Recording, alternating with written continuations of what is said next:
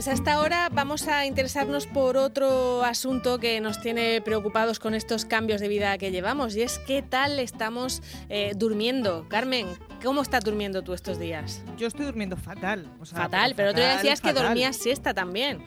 Claro, porque he tenido que, dividir el, sueño, porque no consigo al final, aunque me trate de acostarme temprano, eh, dormirme como hasta las 3 de la mañana.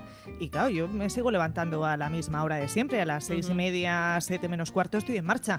Entonces he tenido que, dividir el sueño, que ya era una cosa que, me pasó hace muchos años cuando entraba a la radio, madrugaba muchísimo y tenía que levantarme a las 5 de la mañana.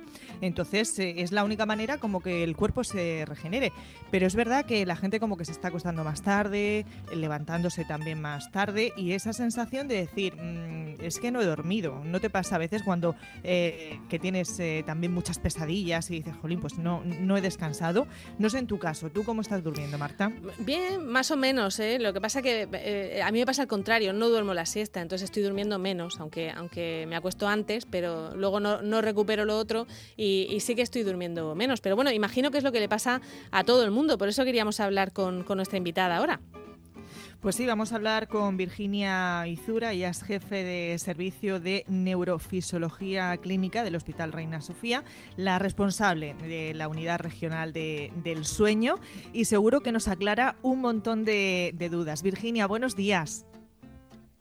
A ver, Virginia, si nos escucha. Virginia, ahora, ahora le escuchamos. hola Virginia, buenos días. Bueno, responsable de esa unidad del sueño. Eh, es un trabajo eh, bonito, aunque a veces cuando nos falta o no lo conciliamos bien, eh, nos complica la vida. ¿Cómo estamos durmiendo este, este confinamiento? ¿Cómo están viendo ustedes a los pacientes?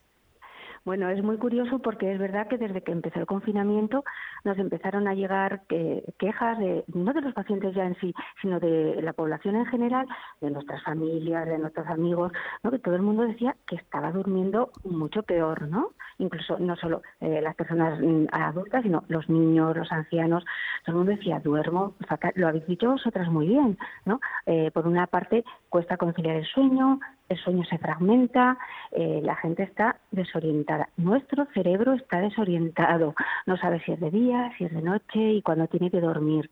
Y esto es normal. ¿Qué pasa? El sueño, el sueño que es tan importante, también lo habéis reseñado vosotras, el sueño es fundamental en nuestras vidas. Eh, no vivimos para dormir, pero sí dormimos para vivir. Porque hay que pensar que pasamos prácticamente un tercio de nuestra vida durmiendo. Eh, en una vida media de 80, 85 años, podemos pasar 25 años durmiendo. Suena, suena un poco bruto, pero es así. Sí, es así. Sí, sí, una, si dormimos 7 o 8 horas al día, prácticamente pasamos 20 años durmiendo. Y también habéis dicho vosotras, durante el sueño se regenera nuestro organismo a nivel físico, ¿no? Eh, durante el sueño se regenera nuestra masa muscular, crecemos mientras dormimos, pero también es fundamental para dos cosas muy importantes. Para la regeneración psicológica, en el sueño, en una de las fases del sueño, se consolida la memoria, eliminamos lo que no queremos recordar y se consolida lo que sí queremos recordar. Eh, también es importante para prevenir demencias, pero una cosa muy importante ahora, eh, se refuerza nuestro sistema inmunológico para poder luchar contra las infecciones víricas, para poder luchar y estar fuertes contra el COVID, necesitamos dormir bien. Así que fijaros sí es importante. Es fundamental. Por, por simplificar un poquito, imagino que ahora mismo hay dos, eh, dos tipos de personas. Eh, la que más o menos mantiene una rutina, como nos pasa a Carmen y a mí, que tenemos que trabajar, aunque la rutina de Carmen haya cambiado porque está en su casa, yo sigo viniendo aquí, y el que se le ha ido todo al garete porque no está trabajando ¿no? y está todo el día en casa. Eh, me imagino que los consejos serán distintos ¿no? para unos y para otros. Sí, el sueño es un ritmo circadiano. nuestro cerebro es un reloj y para determinar si es el día o la noche necesita eh, señales, señales que le indiquen si tiene que dormir, si es de día o si es de noche. Y las señales son, por un lado, internas, hay factores hormonales que le indican esta, este ritmo, y señales externas, eh, que son la luz solar, si es de día o si es de noche, por eso mucha gente que está hospitalizada y no ve la luz solar se desorienta, pero también rutinas, o sea, rutinas que le establecemos nosotros, como es sobre todo la hora de acostarse si mantenemos un horario más o menos fijo de acostarnos y levantarnos, eso es fundamental para el cerebro. También rutinas de hacer nosotros, por ejemplo, eh, rutinas a la hora de acostarnos, prepararnos para acostarnos y prepararnos durante el día. exponernos a la luz solar aunque no salgamos a la calle, o sea, la gente que va a trabajar, pues más o menos mantiene su horario de levantarse y acostarse. Pero si estamos en casa confinados, también tenemos que intentar mantener este horario. No quedarnos viendo la tele a la Bartola hasta la una a las dos de la mañana, que antes no hacíamos, sino intentar, aunque más o menos nos acostemos un poquito más tarde, pero que no sea una o dos horas más tarde. Si antes nos acostábamos a las once o las doce, pues intentar mantenerlo. Y levantarnos también más o menos a la misma hora pero durante la mañana exponernos a la luz solar. Si no tenemos, si no tenemos la ventaja de tener una terraza o, un parque, pegarnos a la ventana, abrir las ventanas y que nos dé la luz solar durante la mañana y durante el día.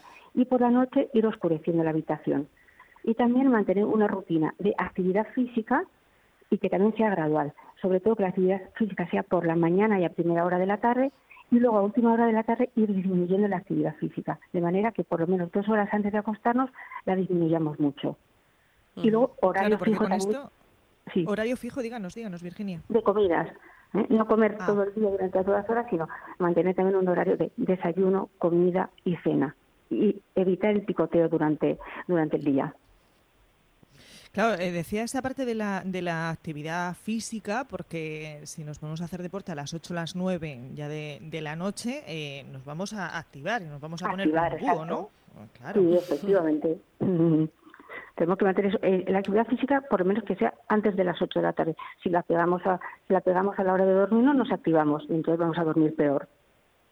Tiene que todo gradual. Claro, eh, en la unidad del sueño ustedes eh, normalmente tienen muchos pacientes que tienen que dormir allí para que les vean el tema de la apnea, ¿no? Y, y algunos eh, les recetan esas, esas máquinas que les ayudan a, dormir.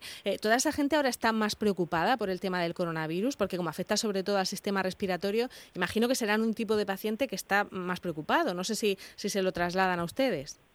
Sí, sí, sí, por supuesto. Bueno, en la unidad de sueño vemos muchísimo tipo de pacientes. Las apneas del sueño son muy prevalentes aquí, pero vemos también otro tipo de alteraciones. Pero sí, que están preocupados. Pueden seguir utilizando su máquina con total normalidad y cualquier tipo de consulta que tengan que hacer que se dirijan a nosotros. Pero sí, eh, las apneas del sueño normalmente eh, no tienen no tienen riesgo de contraer neumonías, pero sí que es verdad que, es verdad que son, más son más propensos a tener cualquier tipo de infección. Pero si mantienen limpias sus aparatos y si lo, y si lo usan con regularidad, siguiendo nuestra nuestras pautas no van a tener ningún problema adicional.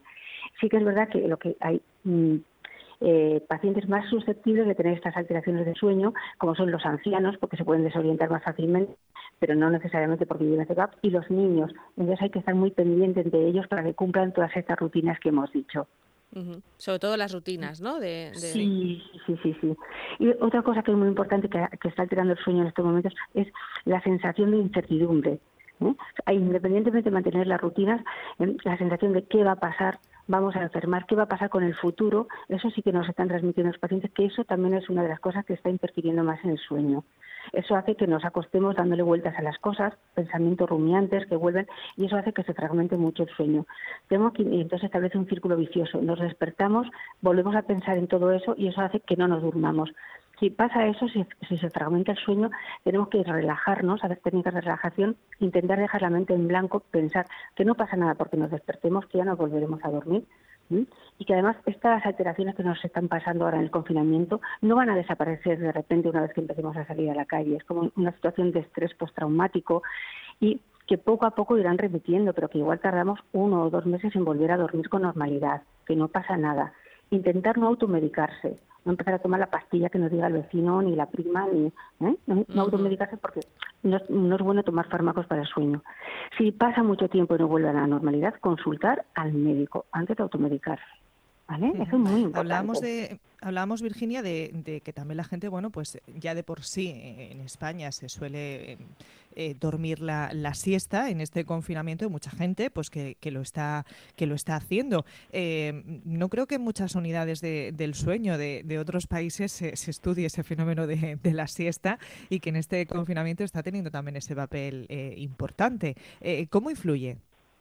Sí, la siesta es buena, incluso en Japón está muy recomendada. Hay, hay, empresas que recomiendan la siesta a sus trabajadores. La siesta se debe hacer. Una siesta que sea a una hora apropiada según te acuestes. Normalmente los españoles estamos echando la siesta ahora en el confinamiento entre las 3 y las 4 de la tarde. No es una mala hora. Pero nunca por encima se recomienda que no supere los 20 minutos, porque si no lo que hace es lo que disminuye lo que se llama la carga de sueño, es decir, nos baja la necesidad de sueño luego por la noche y retrasa la hora de acostarnos. Está bien, la siesta nos va a espabilar luego para la tarde, pero que no supere los 20 minutos no la siesta de orinal y pijama que decía Camilo José la que es muy famosa. Siesta con despertador. No siestorro. El siestorro Exacto, no. el siestorro, que además nos deja como atontolinados el resto de la tarde, que no podemos levantarnos. No, eso no. Otra cosa que decís mucho también los expertos en sueño es el tema de las pantallas, ¿no? Que, que no es lo mismo ah, acostarse leyendo un libro que nos relaje un poquito que, que estar todo el rato pendiente de un móvil o de una cosa que está iluminada, ¿no? No, las pantallas, además, mm, mira, a raíz de esto, eh, con todas estas quejas que nos están llegando de sueño, hemos lanzado desde la unidad de sueño una encuesta. Está circulando por ahí, si la recibís, por favor, rellenarla. Queremos hacer un estudio de todas estas alteraciones del sueño durante el confinamiento. Las pantallas, el uso de pantallas, que además nosotros con las madres adolescentes lo decimos mucho, eh, está recomendado dejarlos como, mínimo dos horas antes de acostarse, porque hay dos factores. Fundamentalmente, eh, bueno, activan, activan las neuronas, pero eso no es lo más importante, aunque no lo parezca. Es porque emiten una longitud de onda azul que lo que hace es inhibir la producción de melatonina. La melatonina, que todo el mundo lo conoce porque se venden pastillitas por ahí, la melatonina es la hormona propia nuestra que favorece la conciliación del sueño.